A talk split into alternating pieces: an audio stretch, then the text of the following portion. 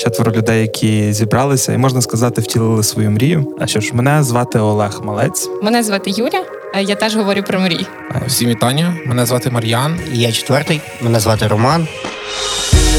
Подкаст «Мрії перед сном» про мрії як ресурс та про силу мрієбудування. Ми знову вчимося мріяти та досягати цілей через мрії. В мене свята віра, що цей подкаст додасть людям мотивації робити своє життя кращим і життя своєї країни кращим. Всім привіт, наші любі слухачі і слухачки. З ваших вухах знову подкаст «Мрії перед сном». І це вже четвертий випуск, тож ми закликаємо всіх, хто не послухав ще попередні випуски, це зробити. І обов'язково підписатися і навіть залишити коментар для того, щоб наш подкаст став кращим. І, як завжди, з вами наші милі голосочки. З нами є Юля, це я, пан Роман. Добрий вечір. Мар'ян. Вітання, колеги. І сьогодні з нами немає Олега, що досить цікаво, але з нами є інший гість. Його звати Богдан. І він зараз себе представить сам. Всім привіт. Колеги, які сидять тут за столом, мене добре знають. Хто не знає, мене звати Богдан Іванусь. Я є начальником відділу професійної освіти, волонтером і просто останні 10 років львів'янином. Клас. Як би ви собі думали, чого ми запросили Богдана з нами сьогодні спілкуватися? Ну, так як Богдан починав, напевно, своє представлення з того, що він є начальником, ми будемо його слухати, тому що начальників треба слухати. Так як він є начальником профтехосвіти у Львові, тому, напевно, треба тобто говорити типу в напрямку освіти, і яка вона є, в принципі, у Львові, які є там вища школа, нижча школа і тому подібне, і розбиратися в тому, і взагалі, а що треба про неї говорити, про цю освіту, ви як думаєте? Бо це must have. Типу, я вважаю, що профтехосвіта, за неї майбутнє. За неї колись було майбутнє, і зараз епоха міняється все не до вищої школи, а до профтехнічної, так? Так, ви праві, колеги, але я думаю, що вони покликали, бо я ваш друг і такий трошки собі спеціаліст. Ні, про титули і регалії, знаєте. Ні, ми не цей подкаст, де кличемо друзів. Вибач. Ми покликали тебе, бо ми думаємо, що ти дуже розумієшся в тому всьому, в тій специфіці тої теми, про яку ми хочемо сьогодні поговорити. І ми б десь, так як то подкаст наш такий про мрії, знаєш, ми б хотіли поговорити десь про мрії, які пов'язані з профтехосвітою. Помріємо тоді сьогодні разом. Ми сьогодні все ж таки, колеги, говоримо про профтехосвіту, про мрії, про реальність, про те, якою вона має бути, якою вона є. Чи ми вже на дні, чи ми ще дійдемо тільки до дна, і чи будемо відриватися від цього дна, можливо, ми вже на плаву тримаємось. Тобто тут сьогодні буде така типу палка історія, тому що часто вона десь забуте, часто недооцінене, і тому це все треба піднімати і опускати, і ще раз піднімати. Тому десь така історія. Але знаєте, що мене найбільше турбує в тому всьому? Я собі сьогодні такий їхав і думаю, а як, типу, можна хвалитися профтехосвітою, особливо, що ти закінчив? Тому що, типу, я закінчив університет Франка, і всі знають, типу, що у Львові є один університет. Університет Франка. Львівський національний університет. А от, типу, питання тому... Про що, типу, говорять люди, котрі закінчили, типу, професійно-технічні училища? Типу, вони ж всі неймінг, їх, типу, супер якийсь незрозумілий. Він починається професійно-технічне училище, номер якийсь там, типу, як колонія якась. І, типу, мене це також турбує, ця історія. Як можна, як ви думаєте, типу, це можливо? Типу, тому що ж історія про те, що така, типу, сарафанне радіо, і те, типу, відколи ти починаєш там вихвалятися своїм університетом, типу, в хорошому розумінні цього слова там чи будь-яким іншим вузом, це також приносить якісь дивіденти, типу, і самому і університету як бренду, і типу, те, що ти гордий, там що ти навчався, через те, що воно щось тобі дало, типу, в майбутньому, ти працюєш там на класній роботі, і ти, типу, ти радий тому, що воно є. А ви думаєте, як на рахунок цього? Тому що ну це реально кабала якась, як на мене. Ну, ти підводиш, власне, до стереотипів, та? Які існують з приводу профтехосвіти. Або загалом освіти. Ну, знаєш, коли ти закінчуєш 11 клас і, ну, типу... Або 9 клас. В більшості випадків 9. Ні, ну, я зараз хотіла зачепити, що цей стереотип, коли ти закінчуєш, там, наприклад, 11 клас, то в тебе немає, якби, тобі вже нав'язано суспільством, що ти маєш здобути вищу освіту. Та? Тобто, що в тебе немає якогось там оцих модних, які зараз є геп'єр, наприклад, та, або типу час подумати і так далі. І, ну, от, десь, мені здається, схожа історія з 9 класом, але після 9 класу, коли там мені чомусь, знову ж таки, можливо, це стереотипне мислення, здається, що після 9 класу замість, власне, підлітків, та обирають їхні батьки, типу, куди вони мають далі рухатись. А це нормально? У мене так було. Я вам признаюся. О, розкажи свою історію. У мене 2 дипломи профтехосвіти. І як тобі?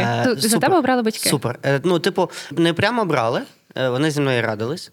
Ну, добре, вибач, що стало підґрунтям? Ти такий, типу, в 9 класі не хочу більше вчитися, чи мама така, хватить? Мені стало якось...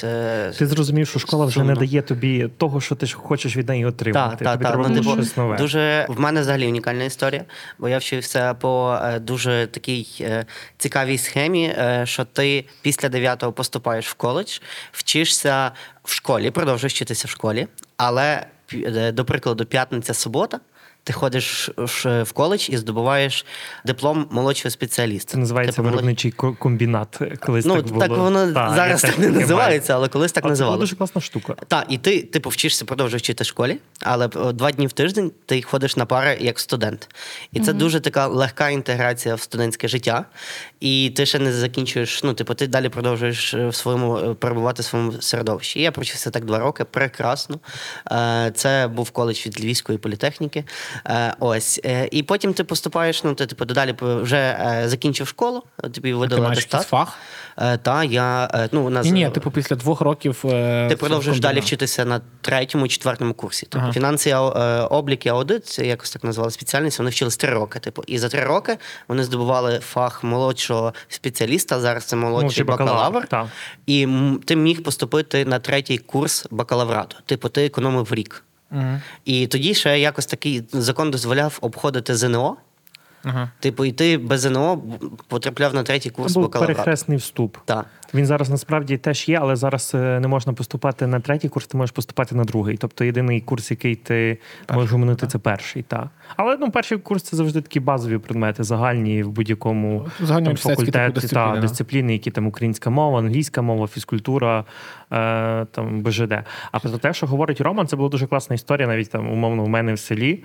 Ми п'ятниця-субота, ми мали виробничий комбінат по завершенню навчання. Я вже мав там водія категорії С1, я вже міг там бути таким дальнобоєм на мінімалках. Єдине, що мені треба було дочекатися 18 років, я з... Правоводіння саме. Так, я вже мав здані іспити, здану теорію, здане водіння.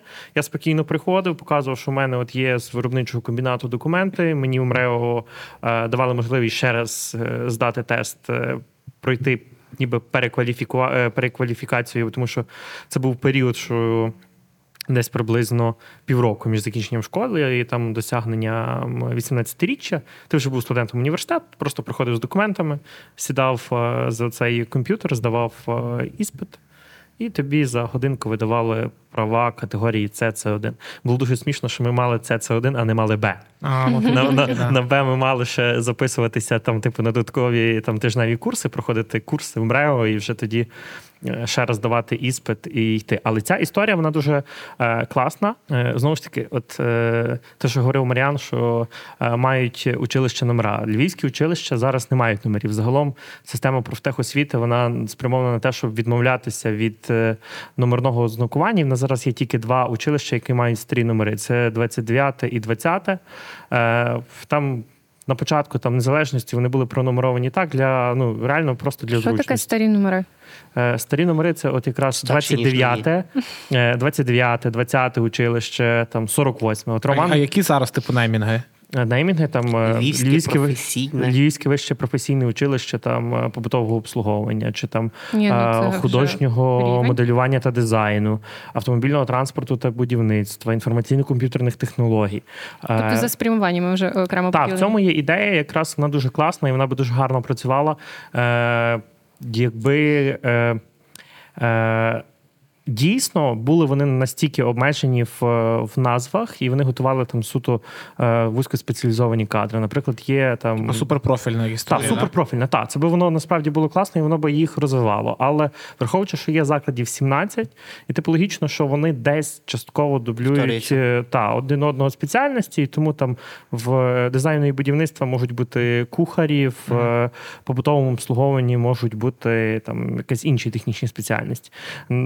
На щастя, в нас, типу, воно десь зараз вирівнюється, і ми виходимо до того такого дуже гарного поєднання, що назва закладу в більшій мірі відповідає типу, назві закладу. Ти будеш розуміти, в принципі, типу, що тебе там можуть навчити, так? Так. Тобто, то ти тобі заклад... ну, логічно, що там умовно, коли ми ще маємо назви 29 і 20, то треба буде ще погуглити, бо це зайти на сайт, глянути, що там. Але насправді, якщо брати по рівню розвитку, то, наприклад, 29-те воно супер розвинене. Тобто мілітарні розробки, які зараз ми там презентували в міській раді, вони там супер ініціативні. Проєкт реалізовується молодвіжцентром із мережі молодіжних просторів «Твори» в рамках гуманітарного реагування UNFPA – фонду ООН в галузі народонаселення в Україні. А я хотів повернутися, до речі, до питання, те, що підняла Юля, типу до самого історії, умовно, вхідного квитка в самі технічні училища, через те, що Юля говорить, типу, що на етапі там 9 класу або там 11-го батьки приймають рішення за тебе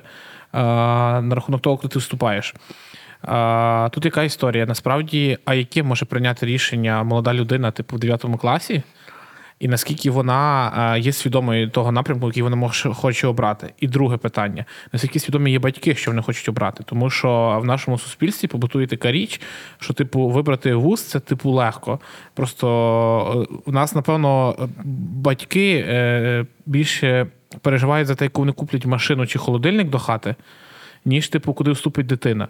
І, типу, це відбувається таким чином, що на етапі вступу, типу, воно вибирається там з 3-4 спеціальностей, котрі, типу, або династійна історія, котру ми, типу, знаємо, типу, там лікарство, юридична історія або тому подібне, і все. А на етапі 9 класу там, чи 11-го, про які професії, в принципі, знаєш і ти, і, типу, і там, і твоя там сім'я, котра хоче тебе обрати. Тому що ми знаємо реально там 5 професій, і, типу, знаєте, ця історія побутує. Юрист завжди пригодиться, економіст завжди пригодиться, а типу, шукається техніка або зварювання. А я от хотіла сказати ще за цей момент, що на етапі там 9 класу, як це відбувається, або принаймні, як, ну, типу, на моєму досвіді, як це було.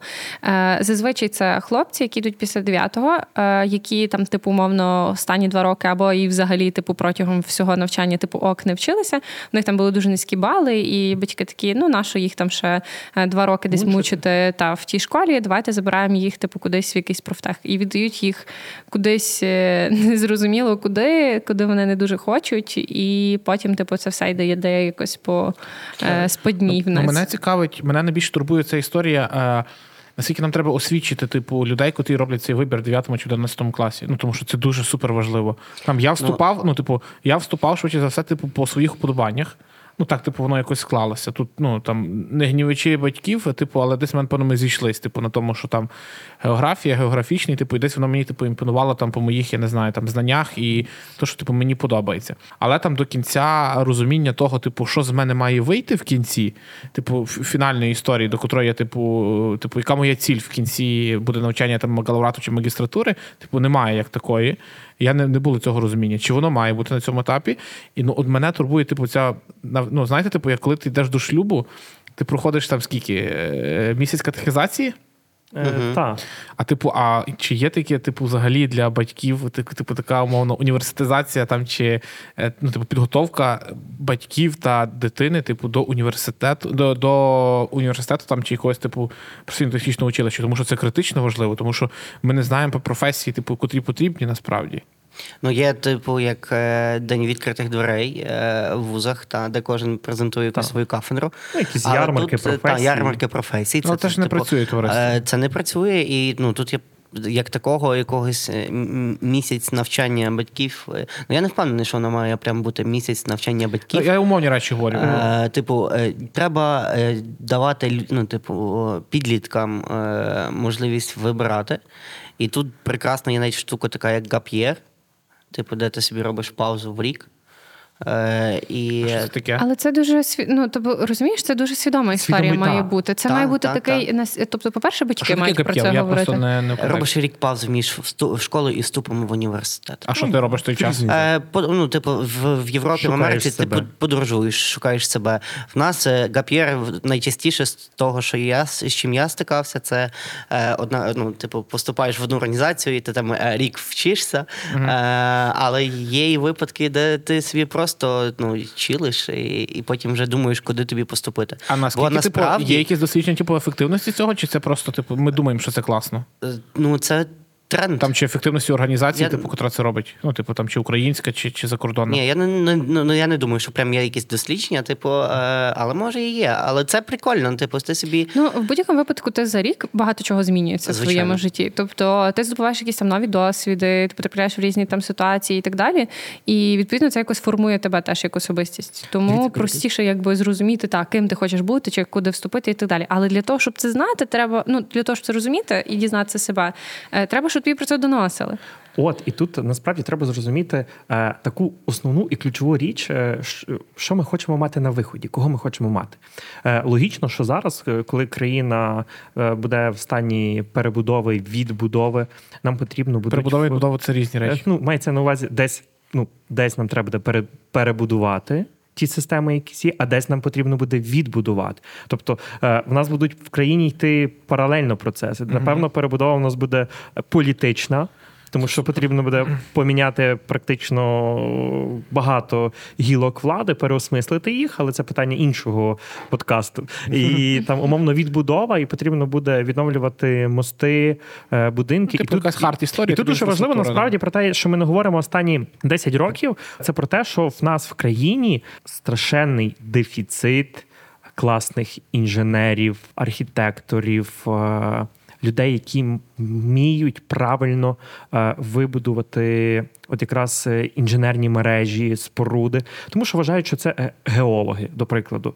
На геологічний факультет з кожним роком там все менше і менше людей, але ми не підозрюємо, наскільки геологія в глобальному контексті вона важлива. Якщо ми говоримо насправді про професійну освіту, то тут... Питання свідомості чи несвідомості нам треба переключити на одну таку важливу річ. У Львові дуже класно залетіли минулого року дні в профтехах. Не знаю, чи ви про це чули, коли діти замість трудового навчання йшли в заклад професійної освіти, пробували зварювати, крутити гайки, міняти колеса. І це дало ефект. Цього року значно, є певний більший відсоток вступників, ніж в порівнянні з минулим. І це завдяки тому, що ми якраз залучили дітей, починаючи з класу 8-9 до тих уроків. Потрібно говорити з дітьми і потрібно говорити з батьками. Але як в нас, умовно, було там колись, коли приїжджав там... це з мого досвіду минулого, там, умовно, 9 років, як ми закінчили школу, коли приїжджав десь директор з-під Волочиська чи з Старого Самбора і казав, ідіть до нас в училище. На нього там костюм був на 3 розміри більший, і він так впевнено говорив про те, що от ми готуємо зварювальників. І ти, воно не викликало в тебе впевненості, бажання і розуміння того.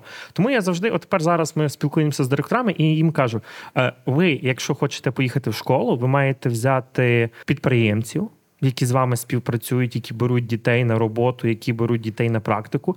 І коли батьки обов'язково, коли вони йдуть на профорієнтацію в школи, хочуть там попрацювати в школах, вони не мають прийти до дітей. Бо дитина в 8 чи 9 класі, вона не зрозуміє. То не діти. Бо мене дуже вухо ріже. То підлітки. Учні. Молодь. Коли вони йдуть до учнів середньої школи, і починають говорити про те, що от професія зварювальника, вона класна, там зараз зварювальник у Львові заробляє $2000, але він не має чим його підґрунтувати. І приходить якийсь впливовий дядько, умовно, з відомим іменем, і каже, що дійсно ті діти йдуть до нас на роботу. В нас вони заробляють перший рік, ми їм після закінчення, ми є їхні партнери освітні, ми запроваджуємо дуальну освіту разом.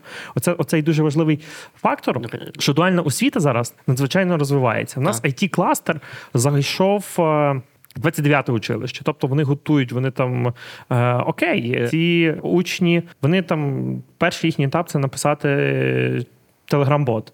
Я не знаю, наскільки це важко, і не цікавився, бо це там, умовно, для мене не є пріоритетом. Але вони там вже готували його, презентували міністру на першому там році навчання. І вони розвивають завдяки того, що IT-кластер, училище вибудували правильну систему, вибрали викладачів, вибрали освітню програму. Училище зараз має просто, вони закривають регіональний набір, це теж питання, тому що університети вступають за іншою схемою, там є ліцензійні обсяги, ти маєш там умовно якийсь певний люфт, В закладах профосвіти трошки інше. Там є ліцензійний набір. І завдання закладу – закрити ліцензійний набір. Регіональне замовлення, так зване. Тобто там, умовно, є 300 місць, і ти маєш там 300 місць набрати. Набереш більше, це класно, бо в тебе є конкурс. А якщо є конкурс, значить ти показуєш, що твій заклад суперкласно працює, в тебе там класне обладнання, ти інноваційний, ти працюєш, ти стараєшся розвиватися. Мрії перед сном. Ми знову вчимося мріяти. Добре, дивись, ми говоримо про те, що там IT-історія заходить, типу, так класно, у них там є прикладна штука, вони вміють хвалитися, вони вміють показувати, типу, себе, показувати там свої якісь проекти і тому подібне. А окей, типу, я переконаний в тому, там, що IT-штуки, типу, і напрямки в там, чи це училище, чи це університети, чи будь-де-інде, вони, типу, стільки зараз, ну, типу, можливо, не на піку, типу, наборів і тому подібне. Ну, типу, цей хайп, напевно, здається, прийшов, ну, як на мене. Типу, воно вирівнялось, типу, ринок вирівнявся. Типу, тому що я згадую, там 2 роки тому, типу, це прям типу всі йшли в IT. І тут в мене питання, типу, до того, а наскільки і як нам правильно зробити так, щоб, типу, інші професії, інші напрямки могли показувати ці практичні кейси. Тому що ти ж сам розумієш, що, типу, в ІТ зацікавити молоду людину, підлітка, типу, легше набагато, там, показавши якийсь інтертеймент і тому подібне. А як ми, типу, можемо своїм подкастом подумати про те, як правильно, типу, генерувати і зацікавлювати людей оці всіма історіями, типу, про котрі ми говоримо, це там автомеханіки, зварювальники, різбірлі і тому подібне. Тому що насправді, якщо там ти, напевно, знаєш більше, типу, ринок праці, типу, там, порівняння там, заробітних плат і можливостей, типу, я не знаю, якогось розвитку. Ну, конкуренція, напевно, точно менша, типу, тому що в IT велика конкуренція. Тут, типу, напевно, такий голубий океан. Ну, мені так виглядає, там, не до кінця занурившись в тему, але, типу, що велика кількість там, типу, ринку є пустою щодо історії, там, камінщиків, якоїсь різблярів і тому подібне. Просто тут, типу, ми ж неправильно підсвічуємо. Ну, ми підсвічуємо, типу, класні штуки, котрі робить, я не знаю, типу, Дія там, чи якісь там маркетингові штукенції, але ми не підсвічуємо те, типу, наскільки, типу, там якісна історія обладнання, котре ми виготовляємо, меблів і тому подібне. Тому що реально, типу, це супер круте, якісне там остаткування, котре роблять, типу, наші люди, котрі, типу, мають освіту, котра є насправді, типу, професійно-технічною. Вони мають свої приватні компанії, великі, типу, холдинги і тому подібне. Типу, нам просто здається, що типу, ті всі успішні люди, які до нас приходять, умовно, навіть ті самі школи, типу, мені виглядає таким чином, типу, що це якісь там супер дядьки, котрі мають великі, типу, там освіти, закінчення економічних історій і тому подібне. Можливо, вони такі зараз мають, але, типу, базова історія, це 100%, типу, історія десь, типу, якщо ми говоримо про якусь робітничу історію, вона десь є отакою. І, типу, як нам це зробити? Мені здається, що має зайти піар в кожне училище і взагалі забрати слово училище. Бо, змінити його на коледж, так. На коледж. Це, до речі, привідкрию оце вам такий секретик, напевно. В новому законопроекті про професійну технічну освіту, нас прийнятий в 98-му році, якщо я не помиляюся, і там, умовно, донині перший законопроект державний. Статус училищ, він би мав якраз прийти, вони мали стати коледжами, і учні, тому що ми рахуємо їх як учнями, вони би мали отримати статус студента. Угу. Тобто, оце теж питання, про яке ми... Але це теж учні, які мають студентський квиток. Ну, типу, дисонанс чуть-чуть. Ні, не мають учнівський. А, ні, ну добре, я мав студентський. Ти мав студентський, тому що ти навчався на молодшого бакалавра, на молодшого спеціаліста. Хто поступає далі на молодшого спеціаліста, отримує студентський квиток. Тобто, і стає студентом. Але загалом це зовсім інші освітні рівні. Те, що ми говоримо про профтех як базу, як початок, це кваліфікований робітник. Наступна, далі йде молодший бакалавр. Угу. Після молодшого бакалавра – бакалавр, магістр, доктор філософії, доктор наук, академік. А чи не видається вам, що оця історія також з вступом після 9 класу, вона є дещо складною? Суто з якихось фізіологічної точки зору, типу, що люди ще десь, можливо, не доросли от до цього моменту, типу, вибору свого майбутнього шляху в житті, умовно. Це, типу, переїзд в інше місто? Тут особливість, що переважно заклади профтеху, вони спеціалізуються на регіоні. Тобто в нас, от відколи почалося повномасштабно, то норма ця пропала, а так загалом діти з інших областей, наприклад, львівські, не мали би навчатися. Там інша область мала би платити львівські за те, що дитина навчається. Бо це якраз, в тому є якраз добре, а є типу фішка регіональне замовлення. Зараз, відколи розпочалося повномасштабно, то немає. Тобто ти можеш з Житомира вступати... Ні, я розумію, як ділилася специфіка регіонів? Львівська область, яка специфіка регіону яка?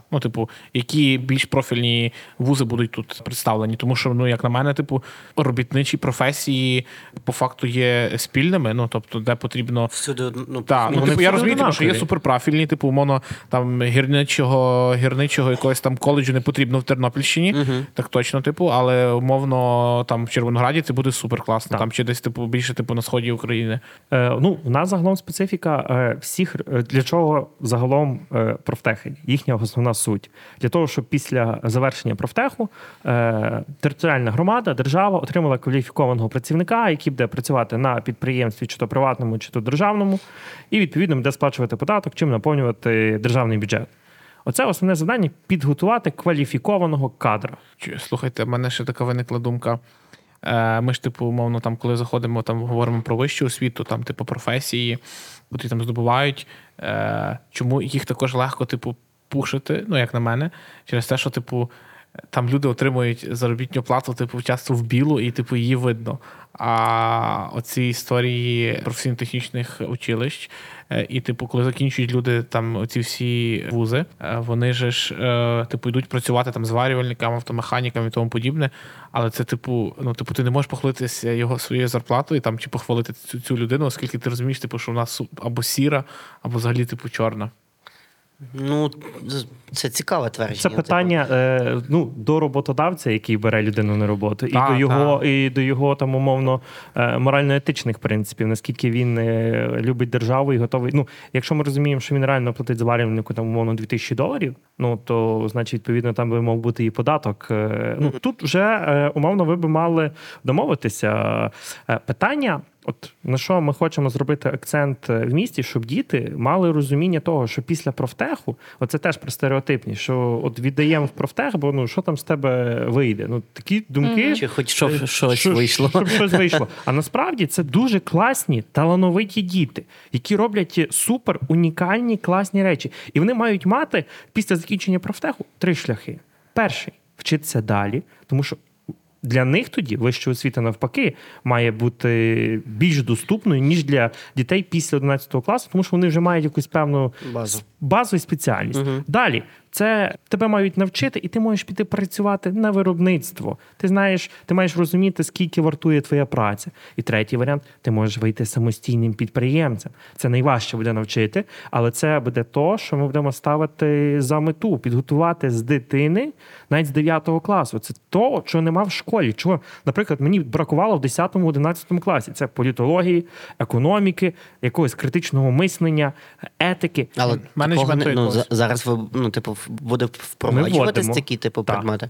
Наскільки я пам'ятаю свої часи, то такого не було. Якась там економіка суто. Але, до речі, знаєте, що ж цікаво, що якщо ти вчишся в університеті, якщо твій факультет чи напрямок немає ніякого одразу зрозуміння того, що це може бути також, ти можеш перейти в бізнес, то тебе нема тих предметів. Або якщо вони є, то вони якісь такі супер викривлені. На географічному факультеті не булбуло якийсь великий напрямку молодіжного бізнесу. Ні в одному вузі такого. Це капець. Класичний університет готує не бізнесмена. Класичний університет має готувати підґрунтя для науки. І тут питання взагалі доступності вищої освіти. Наскільки доступна в нас вища освіта? Колись, я пам'ятаю, у нас була з'їзд у 2018 році, я ще був головою студентського самоврядування університету Франка, і у нас був з'їзд Української асоціації студентів в Тернополі, і один з заступників міністра говорив про те, що вони вважають занадто доступною вищу освіту і занадто низькими цінами на освітні послуги. Тобто, чим більше ти поставиш ціну на платне навчання, скоротиш, умовно, державне замовлення або ліцензійний обсяг, І тим, хто не вступить в університет, не буде нічого залишатися, як вступати, умовно, в профтехи. Ну, але це від'ємна мотивація. Типу, та, звичайно. Це так теж не має бути. І я думаю, що ми до цього не готові поки що, принаймні на даному етапі. От ми були з Романом в відрядженні на Євроскілс, і там просто розуміння, я тобі кажу, візуальне, коли ти розумієш, що учасники з європейських країн, це вже є такі майже дорослі, дорослі свідомі люди. Це є здобувачі освіти віком від 20 до 25 років. Ну, тобто 16-17 там нікого не було. Наш здобувач освіти найстарший буде мати, напевно, 21 рік. Це найстарший. Ти говориш про профтехи, так? Так. Про профтехи, так. Ага. І якраз, але... знову ж таки, з того, що ми побачили, наприклад, в сфері обслуговування чи б'юті-сфері, наші учні, здобувачі, вони точно би були не гірші, ніж від європейців. Питання до того, наскільки ми готові до змін, і ми там поволі міняємося. У нас є суперуспішні заклади, які зараз розвивають аграрну тему, які розвивають альтернативну електроенергію. Це те, на чому робить акцент міністерства. От, наприклад, коли ти приходиш в навчальний кабінет, ми поки що називаємо речі своїми іменами, і в тебе ти навчаєшся там умовно на ГАЗ-52. А твій колега в Польщі, який проходить там умовно той самий курс, вчиться так само їздити, десь предмети у вас правила дорожнього руху, плюс-мінус одні й ті самі. Але він навчається їздити на там Рено Магнумі чи на Дафі. Є різниці? І коли ви там, умовно, розбираєте... наш більше готовий до життя. Нас більше. Одразу з такого. Але тут якраз, я кажу, і от специфіка того, що техніка постійно оновлюється і не стоїть на місці. І ми постійно от доганяємо. Але я думаю, що прийде час, що ми якраз от вийдемо на цей рівень плюс-мінус одинаковий з європейцями. Нам зараз дуже важливо, щоб бізнес, який реально зацікавлений в тому, щоб розвивалася профосвіта, не боявся в неї вкласти. Тому що якщо він в неї вкладе, то вона йому 100% віддячить.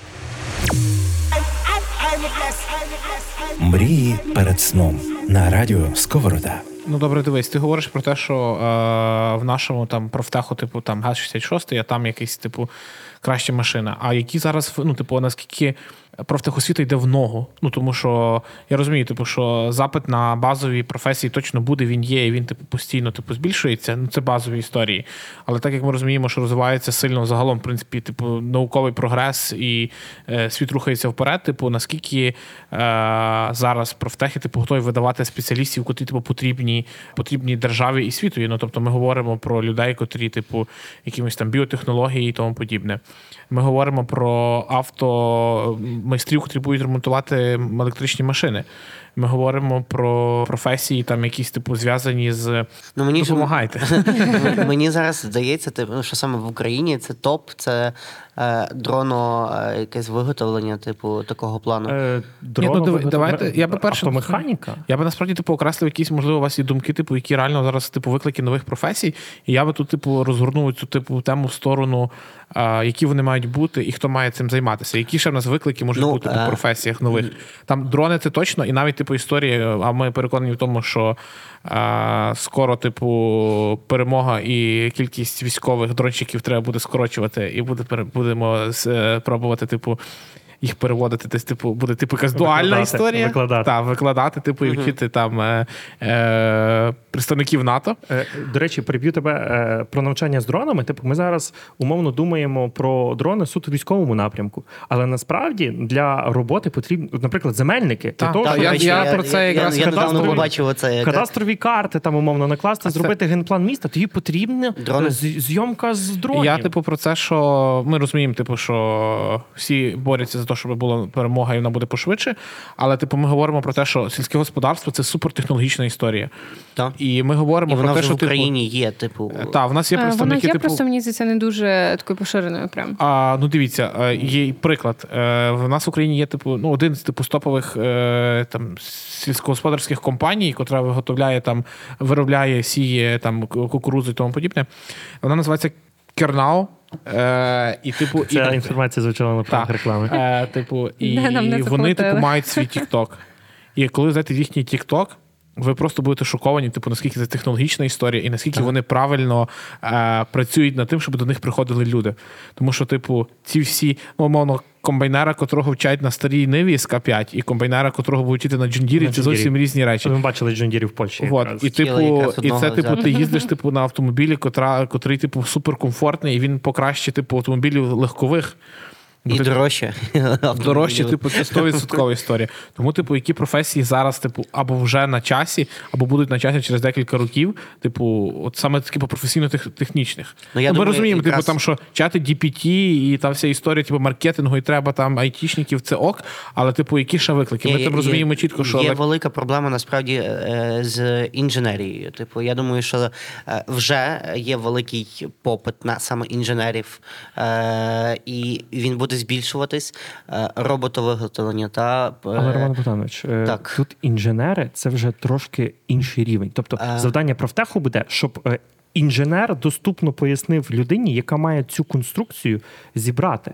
Тут важливо дати, так, ну, але типу, тут важливо... Інженер – це, напевно, вища історія. Так, це вища історія, але інженер без оцих засад початкових не зможе цього зробити. Тобто він має зробити перший крок там до... Це якраз вступ до інженерії, я би це так назвав. Так, типу. Ну, у нас насправді є велика проблема з кресленнями. В нас, наприклад, у Львові у нас критично бракує людей, які вміють викладати правильно креслення.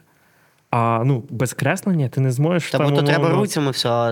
Ні, зараз можна в різних там комп'ютерних програмах, але загалом це глобальна проблема. Тому що, Мені насправді видається, що реально буде ще запит, типу, якщо ми йдемо всі в зелену енергетику, буде запит, типу, на людей, котрі будуть вміти, типу, ремонтувати, обслуговувати всі електростанції, вітряки. Ми розуміємо, типу, що ми також заходимо в історію, типу, геосейсмічну, типу, і тому подібне, типу, дослідження там і брання, типу, теплоти звідти. Типу, і це все, типу, зараз, типу, дуже сильно розвивається історія того, що там, що будинки, що ж, типу, зараз вперше було там модно купити двохконтурний котел твердопаливний, знаєш, а зараз, типу, будинки переходять, типу, на теплові насоси і, типу, опалення прям, типу, з надр землі. І це, типу, супер крута історія, але, типу, треба, я переконаний в тому, що якщо ти, типу, зробиш запит на це, і там, щоб тобі це зробили, там, опалили будинок, типу, поставили обладнання, то там будуть одиниці на ринку. І вони прям супер, типу, потрібні, і їх, ти просто так не скажеш, типу, йди і зроби, типу, він 100% не сидить вдома, він має купу замовлень. І, типу, ці всі історії, типу, точно, типу, екологічного напрямку, що, типу, так їх окреслити в загальне. Типу, 100% десь, якщо будуть круті інженери, котрі зможуть, умовно, розрахувати якісь там, типу, де ставити вітряки і тому подібне, але нам потрібні будуть ці люди, котрі точно, типу, зможуть, типу, це правильно зробити, обслуговувати і, це ж, типу, знаєте, типу, є низова культура, є висока культура. Типу, і низова живить високо. Так само, типу, якщо інженер, котрий креслить, типу, він 100% з технічної сторони, типу, повинен мати круту команду, котра зможе, типу, це все зробити. І тут, типу, точно екологічний напрямок. І, типу, а є взагалі якась історія екологічна в нас, типу, у профтехах? Оце, до речі, про те, що я хотів сказати. Ми сьогодні мали розмову на роботі. Ми вже попередньо я мав розмову з замміністром, з Дмитром Завгороднім, який факту курує від Міністерства напрямок профтеху, і активно зараз вводять таку спеціальність, як монтажник систем відновлювальної енергетики. Тобто тут теж треба розуміти, ми відштовхуємося від класифікатора професій, і відповідно в цю професію входить якраз робота поки що з сонячними панелями. Таких закладів в Україні є небагато, але вони є, і міністерство теж дуже хоче, щоб вони розвивалися. І я маю велике бажання і надію, що ми до наступного року в одному з наших львівських закладів відкриємо так само спеціальність, яка буде займатися обслуговуванням сонячних станцій. Але крім того, дуже важливе питання, яке ти зачепив, це про аграрку. Ми дуже хочемо, щоб, наприклад, ми у Львові зараз запустили аграрку. Хтось подумає, а як у Львові в місті можна запустити аграрну спеціальність. Але ми пам'ятаємо, що тепер, крім в Львівській громаді, є ще 19 населених пунктів, більшість з них сільської місцевості, де є землі під ОСГ. І, типу, можна працювати спокійно. Тут теж питання про те, ця думка виникла у нас сьогодні, вона народилася, що в нас є багато парків, у нас є багато водойм, А питання, де брати кваліфікованих робітників, садівників, озеленювачів, які будуть працювати в тих парках? Так само, умовно, флористика. Флористи мають найбільшу проблему з чим? З тим, що квіти дорогі, квіти десь треба купляти. А давайте зробимо флористам оранжерею, де вони будуть висаджувати квіти і з тих квітів там робити якісь класні штуки міксувати. А в нас в ПТО є курс флористики? Ну, звичайно, в нас є два заклади професійно-технічної освіти, які готують флористів. Це художнє училище і училище побутового обслуговування. Я просто знаю ціни на курси на флористику. Це дуже недешеві. До речі, такі курси? Що? Є типу такі курси? Є там тижневі, двотижневі, ти їдеш чи у Львів, чи в Київ. І ти там потім складаєш супербукети там для наречених. І це дуже недешеве задоволення пройти курс. Типу, дуже недешеве. Це дуже недешево замовити собі там декорування. Ні, ну і сам декор, це там, якщо брати весільний бізнес, це... Типу, це дорого. Ти дуже класно дорого. Це Роман підмітив за те, що типу ти сказав, а що таке є? Ну, типу, власне, чого тут мені так видається, що на Фейсбуці. Мені видається, що це відповідь на наші всі питання, того, що воно не підсвічено. Нема піару. Типу, воно не підсвічено і нема класно презентовано те, що люди можуть типу побачити. І тобто, мені здається, дуже обмежена оця вся історія того, що в нас в суспільстві зараз всі такі, типу, айтішка, я піду в айтішку, нічого більше цікавого немає, тому що в айтішці можна швидко наловчитися і заробляти там гроші і так далі. Це теж вже достатньо. Зараз воно минається, але разом з тим, сказали на айтішники. Але разом з тим, коли воно минається, можливо, нам потрібно в цій паузі якраз і запахати якісь правильні стереотипи. Тому що воно правильні хвилі, скажімо так. Якщо ви кажете про піар, піар – це важлива складова, але основною компонентою цього всього має бути, що піарити. Розумієш, питання піару, це команда, котра заходить, і працює.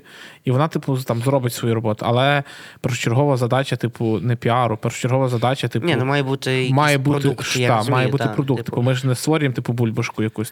Тут вже задача. І в мене виникає, знаєш, яка думка про те, що наскільки, продукт створюють люди. А наскільки люди, котрі є в цих закладах, наскільки вони є професійними, котрі йдуть, в ногу з часом, там якимись, не знаю, не стереотипними, валідольними, наскільки вони, можуть тримати, цю, знаєш, тон, йти, прям в крок. Це важливо також. Подкаст «Мрії перед сном». Дивися, я як казав Богдан, був на одному заході в відрядженні. Я познайомився з декількома керівниками ПТО. Наших. І люди дуже прогресивні. Я би навіть сказав, що більш прогресивніші, ніж деякі директори чи ректори вузів. Тут питання інша специфіка. Ми самі знаємо. Але тут, люди хочуть щось змінювати. І я так після приїзду почав дивити, по-перше, свої вузи, два коледжі, перевірив соцмережі, як вони розвиваються. І люди хочуть щось змінювати. Це головне. З кожного там, з керівником, яким я познайомився, то щоб я розказую, щоб ти не хвалився, знаєш. Це круто, що вони хочуть змінити. І вони хочуть міняти щось, вони хочуть якісь нові підходи, а давайте то. І, це класно. І єдине, тут я погоджуюсь про якість продукту, який надається, але це такий, за рік не можна зробити прям... Тут проблема, бо з ними ніхто не працював над цим. Тобто вони... Немає стратегії розвитку. Вони всім, чим вони там умовно починали займатися, вони десь в когось побачили, десь в когось прочитали. Зараз ми хочемо вибудувати комплексну систему роботи з ними. Дуже важливо, наприклад, по флористиці, ми там мали дуже класну історію, коли я тільки прийшов в відділ, з нами зв'язався один власник мережі квіткової крамниці, я думаю, ви знаєте, біля є піано. Тобто вони настільки були зацікавлені в тому, щоб безкоштовно там проводити навчання для студентів, там окремі, там якісь спецкласи, брати їх на практику, бо їм цікаво давати якісний продукт. Тут дуже важливо теж, з чим, наприклад, вони стикалися, це про те, крім того, ми говоримо про економіку, про там, що діти мають там знати базові там економіки, але діти, крім того, вони мають навчитися спілкуватися. Діти дуже замкнуті через те, що десь це після 9 класу вони підлітки. Молодь. здобувачі. Здобувачі освіти, вони такі трошки... Юнки та юнки. Закриті. І з ними потрібно працювати. І тут великий акцент має взяти їхнє самоврядування, яке треба зараз вибудувати. Окей, ми підходимо до дуже цікавого питання. Можна я спочатку? Про престижність, власне.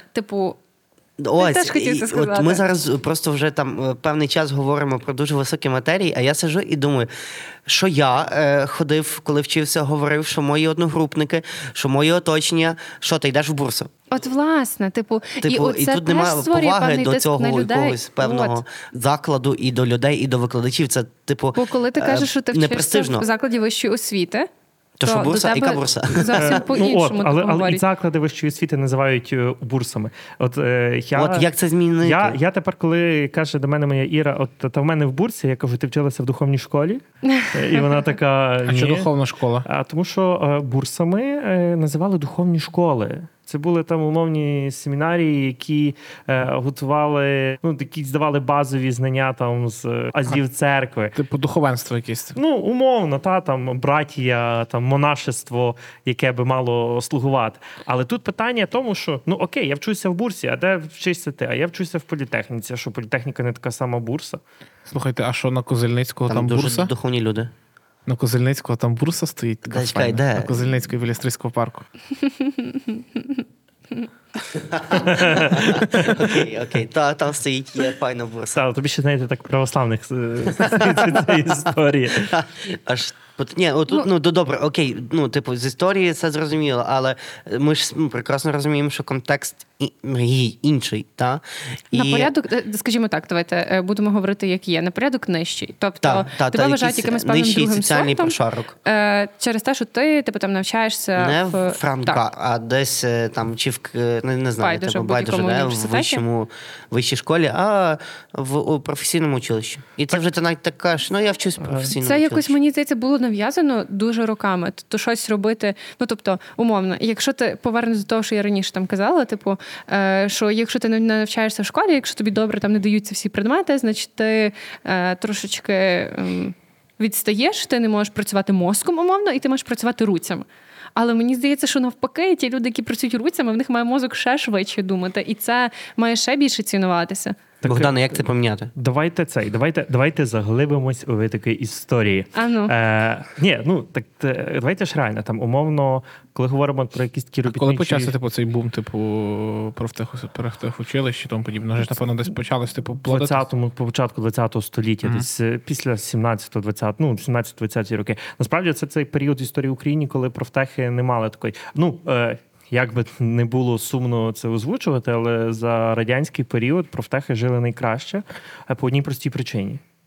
Величезна кількість державних підприємств. Де ти маєш відробити якісь певні декілька років. Це була насильницька історія. Насильницька, це було викривлено, деформовано, що промисловість, ми розвиваємо тільки це, і всіх туди заганяли. Так, але ми від цієї системи дуже довго не могли відійти. А в 91-му році, коли здобули незалежність, позакривалися підприємства, ми не розуміли, що робити з тою профтехосвітою.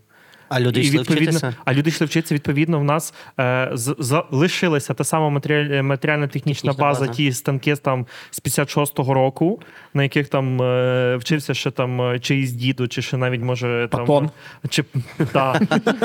Варив міст, знаєш, так на тому станочку малював. Але суть якраз в тому, що не було розуміння. Зараз, умовно, прийшло... Чи йде в тон? Чи розвивається так оця профосвіта? Мені здається, що за останні років 7, 10 це точно ні, 5 років професійна освіта і матеріально-технічно, і десь контингентом вона пішла вперед. Профосвіта зараз це є про можливості. Чи є, умовно, в університетах повністю інклюзивні групи? Думаю, що ні. Немає. Ти маєш про самі аудиторії і... Ні, про групу, яка складається із добувачів освіти з особливими освітніми потребами. До речі, немає. Я не знаю. А в нас в профтехах є. Ми даємо можливість всім навчатися. Ми стараємося облаштовувати умови. Логічно, що це будуть це буде важче для тих людей з інвалідністю, які пересуваються на колясному кріслі, але умовно для людей з порушенням слуху.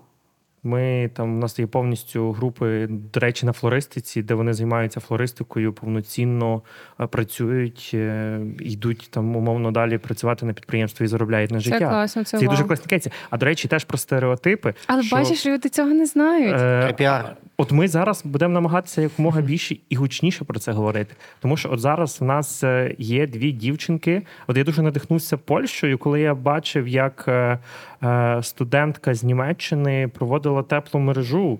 І в нас би сказали, дівчина там інсталятор, бо зараз не зараз модно. Зараз в подкасті хвилинка стереотипів. В нас би сказали, як це жінка сантехнік, хоча вже сантехнік ніхто не використовує, називається всі інсталятор. Так, значить, жінка-інсталяторка. Жінка-інсталяторка, так. І для нас це би було так, умовно, досі доволі незвично. А там вона собі взяла ящичок з інструментами, спокійно провела теплу мережу, чи так само... Класна жінка. По камені обробка. Також дівчина була. Каменеобробка, де в нас практично... я не знаю, я шукав у Львові точно нема. У нас, якщо вона є, це вона якась мистецька. А просто обшліфувати, класно обробити камінь, цього немає. І представниця Швейцарії, де з нею змагається там купа представників чоловічої статі, там шурують ті камінці. Знаєте, хто перемагає в фіналі?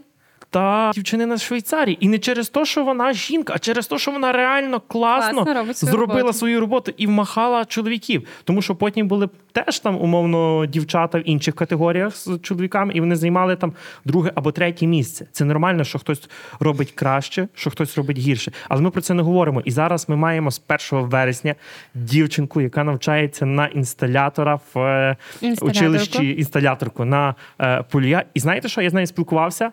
Я кажу, чим це було з причиною? Я сама захотіла. Це прикольно. Я дуже хотіла, ми ходили з класом, те, що повертаємося до теми уроків, ми ходили з класом, я так подивилася, і то вона, говорили з директором, з Назаром Закалем, я кажу, а там в них був оператор з обробки комп'ютерної інформації. Там, моя спеціальність. Так. Каже, ми її агітували туди, а вона, ні, я прийшла, я хочу суто на інсталятора, і все. І там не було там заперечень. Також в художньому училищі дівчинка вступила на столярку.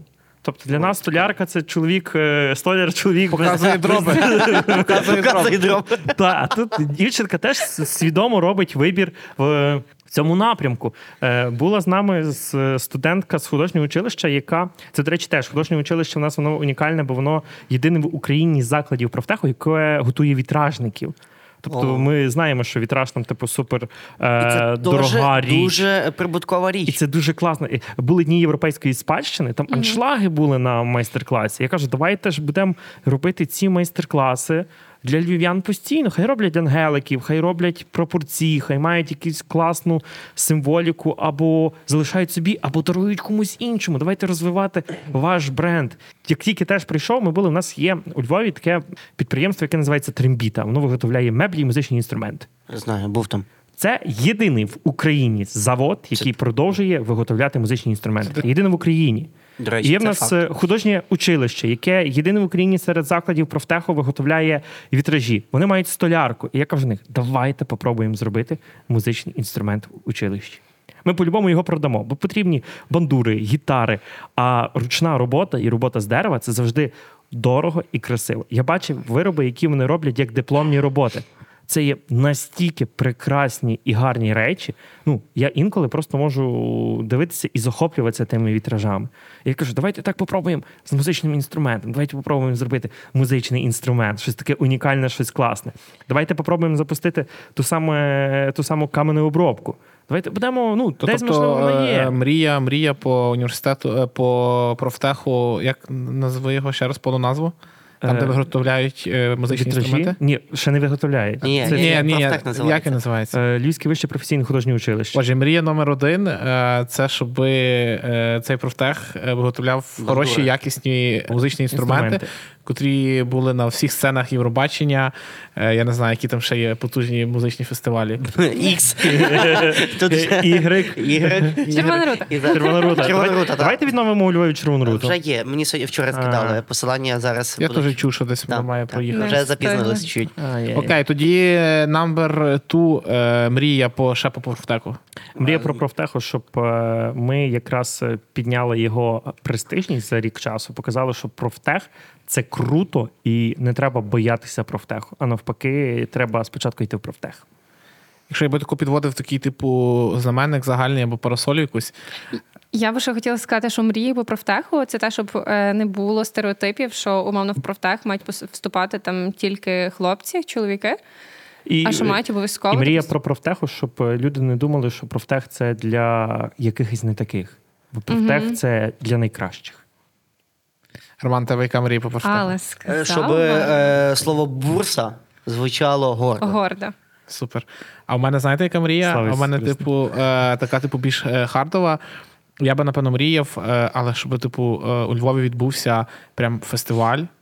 Фестиваль якісний по всіх, типу, профтехучилищах на загальній якійсь території, де ми могли б показати все те, що роблять наші здобувачі освіти. І, правді, показали, типу, якісні, типу, практичні кейси, котрі б зацікавили безпосередньо, типу, і бізнесменів, компанії різні, щоб ми могли зробити якісні контракти для цих людей, щоб ми могли це розвивати та прям пушити цю історію, оскільки ці всі люди нам максимально потрібні, і всі їхні світлі голови з неймовірним складом розуму і крутими ручками, котрі можуть щось справді робити, а не просто, типу, мислити софтово, а вони ще вміють видавати хардові історії. Тому це супер важливо, і я надіюсь, що ми десь це зможемо зробити. І це прям буде вау, це буде, типу, другий Давос для профтех освіти.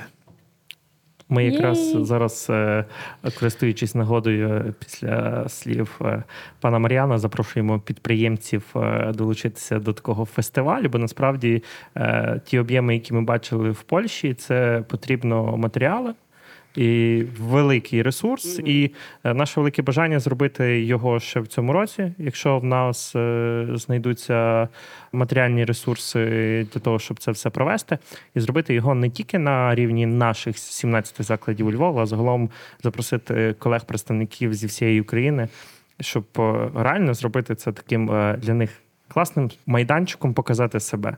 Загалом ми зараз... Проговорити, показати програми якісь освітні, класні. Да, це супер історія. Ми дуже хочемо, щоб... І, напевно, треба навіть, перевіряю тебе, типу, як показує там досвід якийсь, відкриті двері в університетах чи будь-де, воно не спрацьовує, бо воно якось виглядає дуже супер валідольно і по-старому. А отут, типу, ця річ мала... Треба заходити в тік-токи. Типу, в кожному ПТО кафедра тік-току. Так. Вау. Я не думаю прям кафедра тік-току, але мається на увазі, це про престижність. Це треба говорити, це треба працювати. Я кажу, ми тільки за це починаємо братися, умовно, глобально. Мережа молодіжних просторів твори, це можна говорити, я думаю. Вони теж нам не платять. Це не ікс, вони теж нам не платять. Є таким нашим стратегічним комусь платять. Мені ні. Мар'яну теж. Стратегічним партнером в тому процесі. І я кажу, наше основне зараз завдання – відкрити для людей профтех. Профтех ніколи не грав в футбол, там, умовно, у Львові. З наступного тижня ми робимо суперчемпіонат для тих дітей, щоб вони фінал зіграли на Україні. Молоді і підлітків. Я люблю називати. Вони так можуть швидше вирости. До 14. Супер. Добре. Після 14 це все молодь. По глобальному зійшлись, по локальному також, я думаю. Тому закликаємо всіх ще раз прослухати наш подкаст, наш епізод. Всі попередні також, та, звичайно. Ті, хто будуть здобувати освіту, закликаємо вас послухати, долучитися та зацікавитись профтехосвітою. Всі ті, хто хочуть отримати дуальну професію, також закликаємо до цього. І всі ті, хто ще себе шукають або розуміють, що вища школа не дала їм можливості працювати за фахом, будь ласка, відкривайте для себе профтех та пробуйте себе там. Там також є великий блакитний океан, де можна наловити велику кількість риби. Дуже гарно. І обов'язково мрійте буйно. Так, і перш за все, дякую за те, що запросили. Отримав максимальне задоволення від розмови. І всі, хто нас слухає, я запрошую. Двері профтеху завжди для вас відкриті. І якщо вам буде важко плисти в тому блакитному океані самим, в нас завжди є чартери такі, знаєте, які можуть вас... трошки полегшити вашу подорож, але відкривайте для себе профтех і не бійтеся його відкривати. Мрійте про краще і мрійте про перемогу. У нас скоро. Клас. Дякую всім. Всім па-па і, напевно, на добраніч. Або добрий ранок. Або смачного. Четверо людей, які зібралися і, можна сказати, втілили свою мрію. А що ж, мене звати Олег Малець. Мене звати Юля. Я теж говорю про мрії. Всім вітання. Мене звати Мар'ян. І я четвертий. Мене звати Роман. Подкаст «Мрії перед сном». Про мрії як ресурс та про силу мрієбудування. Ми знову вчимося мріяти та досягати цілей через мрії. В мене свята віра, що цей подкаст додасть людям мотивації робити своє життя кращим і життя своєї країни кращим.